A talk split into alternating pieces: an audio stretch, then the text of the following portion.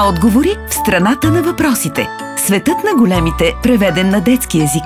Слушайте в четвъртък в Дарик кафе и повторението в петък след 18.30. Поредицата се излъчва с подкрепата на Viva.com. Здравейте, аз съм Явор. Разбрах, че по Дарик децата могат да задават въпроси. Аз имам много въпроси, но този ми се струва най-труден. Какво е чувство за вина? Е, Яворе, мерси за, за този въпрос, на който много пъти съм се опитвал да намеря отговора, ама ти сега ме провокираш да се замисля малко повече. Ами, виж, м- вината това е някакво усещане, което изпитваме, когато осъзнаем или, там, или като разберем, че сме потъпкали или че не сме били честни спрямо нашите разбирания и вяра, спрямо нашите стандарти, които сме си сложили сами пред себе си. Или пък, нали, не сме били, например, коректни спрямо това, което е правилно за нашите съученици, приятели, учители и родители.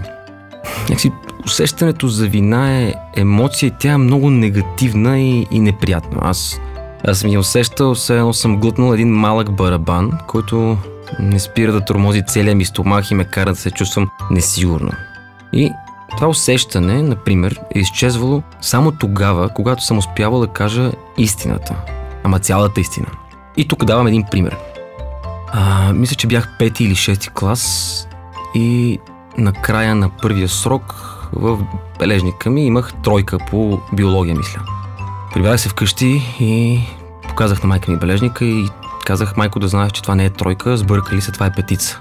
Адски наивна и глупава лъжа, която си мислих, че може и да мине, вътрешно себе си бях убеден, че ще бъда уловен.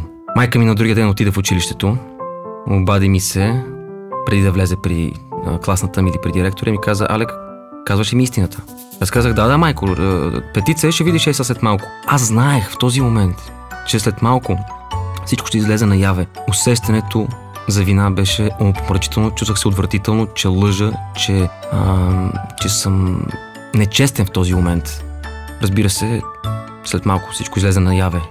И аз като човек, който не желая да изпитва отново това чувство за вина, си още тогава бях решил да бъда откровен и искрен, да не лъжа, да не крия, защото в крайна сметка животът ни не бива да се превръща в опит да спреш този малък барабан в корема, който те яде, а по-скоро да помагаш на хората около теб да са добри, щастливи и свободни. А няма как да си свободен с усещането за вина. Та, Яворе, така бих описал това усещане за вина.